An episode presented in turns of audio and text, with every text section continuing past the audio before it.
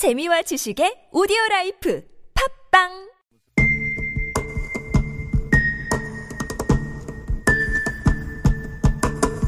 네, 방금 들어온 속보 검찰이 구속영장을 대한 청구했다는 소식이 수사가 속도를 내고. 있는데요.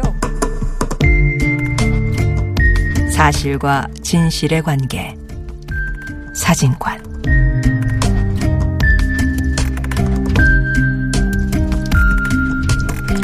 보도가 놓친 뉴스의 맥락을 짚어보는 사실과 진실의 관계 사진관.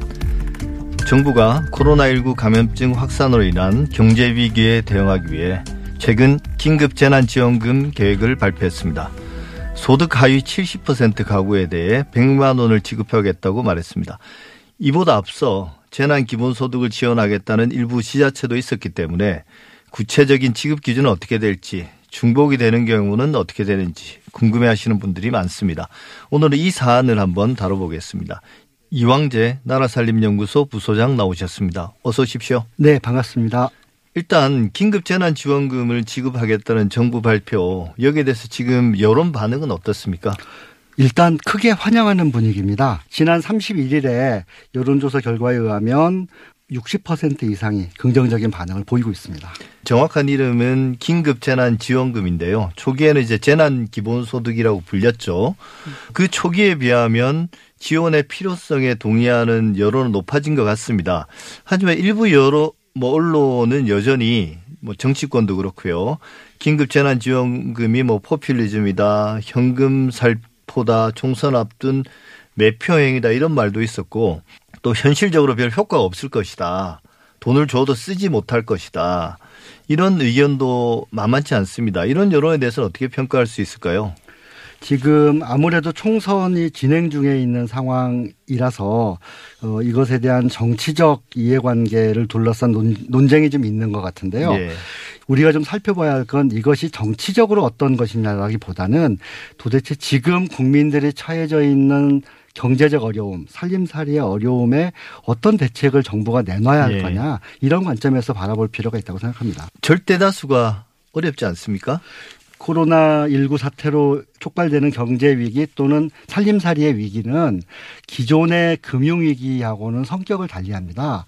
어, 일부 산업이나 일부 기업의 위기가 아니라 국민 전체가 단기간이 아닌 장기간 동안 네. 수입 없이 견뎌야 되는 위기이기 때문에 예. 대단히 커다란 구조적 위기를 좀 볼 필요가 있습니다. 예, 사실 뭐 지금도 어렵지만 앞으로 이게 언제 끝날지도 알 수 없는 거고요. 네, 그렇습니다. 그죠? 근데 그렇기 때문에 왜 70%가 아니라 전 국민에게 지급하지 않냐.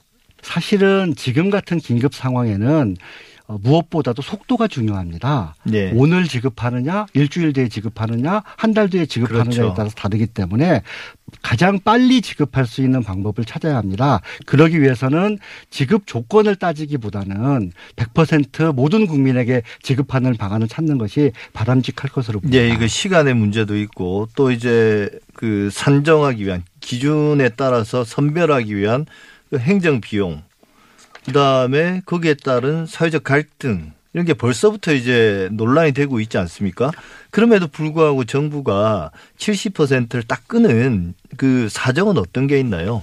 지금까지 이 한국 정부 관료들의 재정 지출의 기본적인 시각이 예. 국민들한테 현금을 지급하면 안 된다. 예. 모든 국민들에게 조건 없이 지급하면 안 된다라고 하는 관념이 아주 강했습니다. 그래서 어떻게 해서든 현금이 아닌 서비스 형태로 그리고 기준을 정해서 어, 지급하는 방식으로 정책 결정을 해왔던 것이 사실입니다. 예. 하지만 이번 경우에는 기준을 정하는 것 자체도 대단히 어렵고 대단히 논란의 소지가 많습니다. 예. 그래서 어, 이것을 이딱 70%까지 지급한다고 하는 것이 일견 보면은 대단히 효율적으로 보이지만 실제 집행 과정에서는 많은 논란이 있을 수밖에 없어 보입니다. 예, 저는 사실 좀 그런 생각도 들었는데요. 그동안 뭐 전 세계적으로 양극화 이야기도 하고 불평등 이야기도 하면서 뭐 1대 9의 사회 혹은 뭐 1대 99의 사회 이런 뭐 0.1% 이야기도 하고요. 7대 3의 사회는 아니지 않습니까? 지금이? 예, 그렇습니다. 저희가 사회 안전망 또는 복지 제도를 얘기할 때 사회적 약자 또는 빈곤층이 소수일 것을 전제하고 다수가 예. 그 소수를 부조하는 형태로 설계해 왔습니다. 그래서 그 사람 그 지원하는 대상의 소득이 낮은 것을 입증해야 지급하는 방식이 지금까지의 복지제도였었는데요. 하지만 이번 위기는 일부의 위기가 아니라 대다수의 위기이기 때문에 네. 그런 구분을 하는 것 자체가 상당히 사- 사회적 비용, 정책적, 정치적 비용, 어, 행정적 비용을 높이는 것이라고 볼 수 있습니다. 예. 그리고 이제 뭐 70%를 어떻게 든지 제한된 어떤 정부 재원을 가지고 가장 효율적으로 집행하기 위해서 70%에만 지원할 수밖에 없다. 다 나누면 이제 더 줄어들 테, 들 테니까요. 그죠?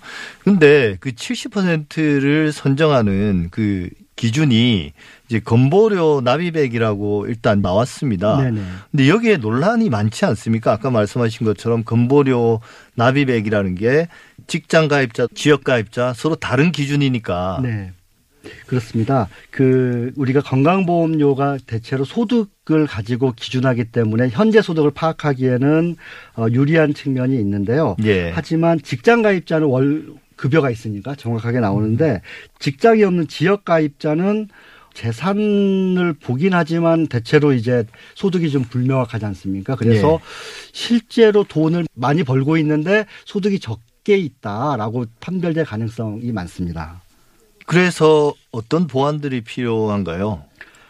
예를 들면 이제 어, 정부가 부동산이나 금융자산을 가진 것을 파악을 해서 컷오프를 만들겠다 뭐 이런 얘기도 하고 예. 하고 있습니다만은 근본적으로는 보완을 책을 빨리 마련하기가 좀 어렵지 않겠습니까? 시간이 많이 걸리겠죠. 네네. 네. 예. 근데 이제 아까 말씀하신 것처럼 어, 시급을 다투는 문제인데 네. 이거를 그런 컷오프 할 사람들을 골라내는 동안에 실제 흔히 하는 말로 골든타임을 놓치게 될 가능성도 큰 것 같습니다. 사실은.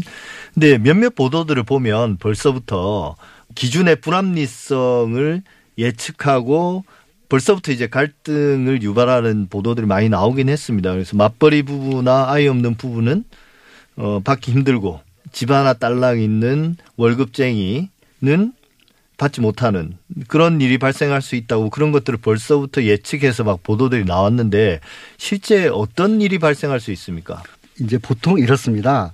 이것을 지급받은 사람은 아무 말도 안 씁니다. 예. 하지만 지급받지 못한 사람들은 할 말이 많죠. 예. 그래서 어 여론 또는 저희가 들리는 얘기로 얘기로 감안해 보면 불만이 대단히 많은 것처럼 나타날 수밖에 없을 겁니다. 특히나 어 소득의 기준이 지금 제시된 기준보다 약간 어 넘쳤을 때, 예. 뭐만 원, 오만 원 넘쳤을 때에 대한 대책이 전혀 없습니다. 예. 저희가 과세를 할 때는 그것을 구간을 둬서 그런 편차를 줄이는 방법을 쓰고 있습니다. 여러 구간으로 네네. 나누니까요. 하지만 그죠? 이번 경우에는 뭐 그렇게 나눌 수 있는 성질의 것이 아니기 때문에 집행하는 담당자들도 기준에 맞춰서 다를 수, 다를 수밖에 없다. 예. 이렇게 좀 얘기하고 있는 실정입니다.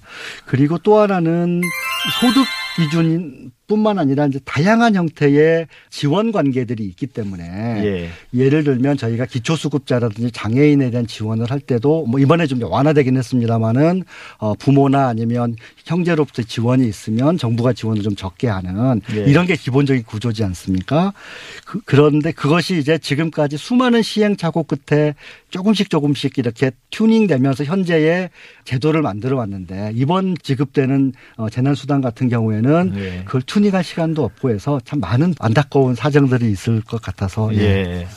아쉽습니다. 근데 여기에 더 이제 복잡해지는 거는 지방자치단체들이 별도로 재난기본소득 혹은 긴급재난지원금을 지급하겠다고 나섰는데 경기도 같은 경우는 모든 주민들에게 10만 원씩 지급하겠다라고 발표를 하지 않았습니까? 네, 그렇습니다. 예. 반면에 또 이제 서울시 같은 경우는 50% 이야기가 나오던데요. 네 네.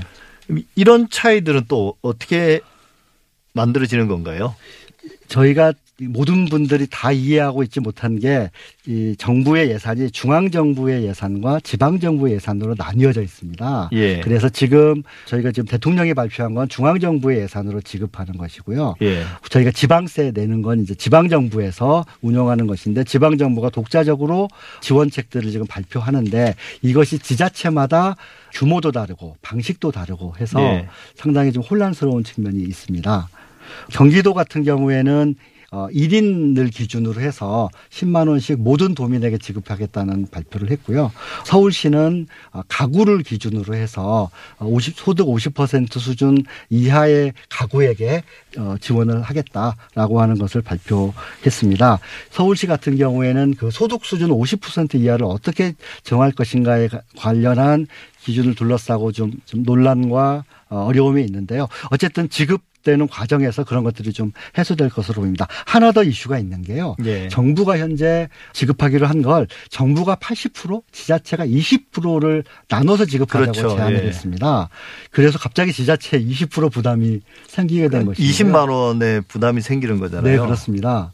그래서 경기도 같은 경우에는 자신들이 10만 원씩 주기로 했으니까 예. 예, 정부가 우리한테 부담하기로 한 건 그건 빼고 지급하는 것으로 그렇게 하겠다. 지금 이렇게 협 의를 하고 있는 수준이고요. 예. 서울시 같은 경우에는 정부가 20%만 부담하라고 할지 좀 더 부담하라고 할지 뭐좀 협의를 예. 하고 있는 걸로 알고 있습니다. 결국 이렇게 보면 정부가 좀 서둘러 발표한 게 아닌가 싶기도 하고 또 시기적으로 보면 이게 늦었잖아요. 늦었다라기보다는 빠른 건 아니잖아요. 네, 빨리 그렇습니다. 집행해야 되는데 또 정부의 발표 내용을 보면 이게 좀 섣부르다 이런 생각이 들거든요. 어떻게 종합적으로 볼 때 어떻게 평가하시고 예상되는 어떤 문제점들을 어떻게 해결해야 될까요? 일단 크게 지금의 경제 위기를 해결하는 두 가지 방, 두, 두 가지 측면에서의 위기가 있고 이것을 해결하는 방식이 두 가지가 있습니다. 하나는 기업 들의 위기를 지연시키고 도와줘야 한다는 측면이 있고요. 네. 이것은 이제 금융 지원을 통해서 해결을 하는 방식이 지금 추진되고 있고요. 예. 또 하나는 생활의 어려움에 처해있는 개인들을 도와주는 방식이 있습니다. 이걸 이제 재정을 통해서 현재 중앙정부가 하고 있는데요. 중앙정부가 저는 일단 대단히 긍정적으로 생각합니다. 현재 다양한 지원 정책들이 있음에도 불구하고 그것이 제한적이기 때문에 전격적으로 가구에게 100만 원 정도 100만 원의 지원금을 현금성으로 주기로 했다고 하는 건 대단히 의미 있는 결정이라고 그게 생각합니다. 뭐 어찌 보면 우리 사회에 있었던 그동안의 재정 관료들이 막 막아놨던 뭔가 하나의 큰 산을 넘은 맞습니다. 그런 측면에서 네, 맞습니다. 뚫은 거죠. 네, 뚫린 맞습니다. 거죠. 예. 약간 아쉬운 측면이 있다 하더라도 예. 그 측면은 대단히 의미가 있다고 봅니다. 하지만 저희가 좀 봐야 할 부분이 뭐냐면 하나는 지원의 사각지대에 있는, 분들이 마- 너무 많다는 겁니다. 예. 이를테면 비정규직, 플랫폼 노동자들, 아르바이트 청년들 이- 이런 분들은 지금 통장의 잔고가 100만 원, 뭐 50만 원밖에 안 되는 예. 분들 아닙니까? 한 달이나 2주일만 일을 안 해도 제로가 되는데 예. 그렇다고 돈을 빌려서 생활도 못 하고 뭐 이- 이런 예. 상황이 지금 되어 있는데 특히나 좀 취약하게 노- 노출되어 있는 부분들에 대해서 어떻게 어, 지원을 할 거냐에 대한 적극적 대책이 필요하고요. 예. 저는 그래서 지금처럼 소득 수준 이런 거 말고 보완적으로 내가 정말 돈이 필요하다라고 주장하고 요청하는 사람들에게 긴급하게 지원하는 제도들을 예. 활성화시킬 필요가 있다는 생각이 듭니다. 두 번째는 어, 이것이 한 달이나 두 달로 끝나지 않고 6개월, 1년이 갔을 경우에는 어떻게 할 것이냐. 예. 저도 그게 걱정이더라고요. 네 네. 그렇게 되면 지금 가구당 100만 원 이런 수준 가지고는 해결이 안될 예. 텐데 예, 이것을 어떻게 할 거냐 또 어떻게 재원을 마련하고 어떻게 배분할 거냐의 문제인데요. 저는 정부가 지금보다 두 배, 세 배의 일반적 지원을 할 각오를 해야 한다고 생각합니다. 예. 그래서 빚이 더 늘어나고 재정의 건전성이나 이런 문제가 아니라 당장의 국민의 삶을 돌봐야 되는 정부의 책임을 피하지 않았으면 좋겠다. 한 말씀만 더 드리면 저희가 이번에 이제 지급을 할 때 소득 수준을 가지고 차등 음, 지급을 하는 지급 방식인데요. 어, 사실은 보편적으로 다 지급을 하고 예. 이후에 그 지급한 만큼 소득이 늘어나지 않습니까? 늘어난 소득에 대한 과세를 좀 강화해서 예. 이 고소득자에 대해서는 선별적으로 환수하는 그런 제도를 좀 적극적으로 고민할 필요가 있다. 이런 생각입니다. 예. 사람들은 돈 문제에 민감합니다. 형편이 어려운 상황에서는 더 그렇겠죠. 긴급재난지원금이 또 다른 사회적 갈등을 초래하지 않도록 정치권과 중앙정부, 지자체가 지혜를 모아야 할 것 같습니다. 모두 힘든 상황이지만 국민들도 더 힘든 이웃을 배려했으면 합니다. 지금까지 이왕재 나라살림연구소 부소장과 함께했습니다. 감사합니다. 감사합니다.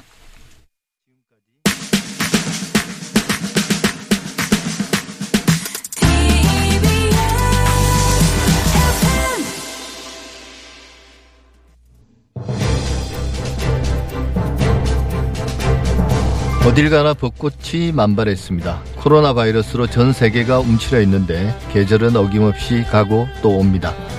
사회적 거리두기 잊지 마시고요. 저는 다음 주 토요일 오전 8시 6분에 어김없이 찾아뵙겠습니다. 감사합니다.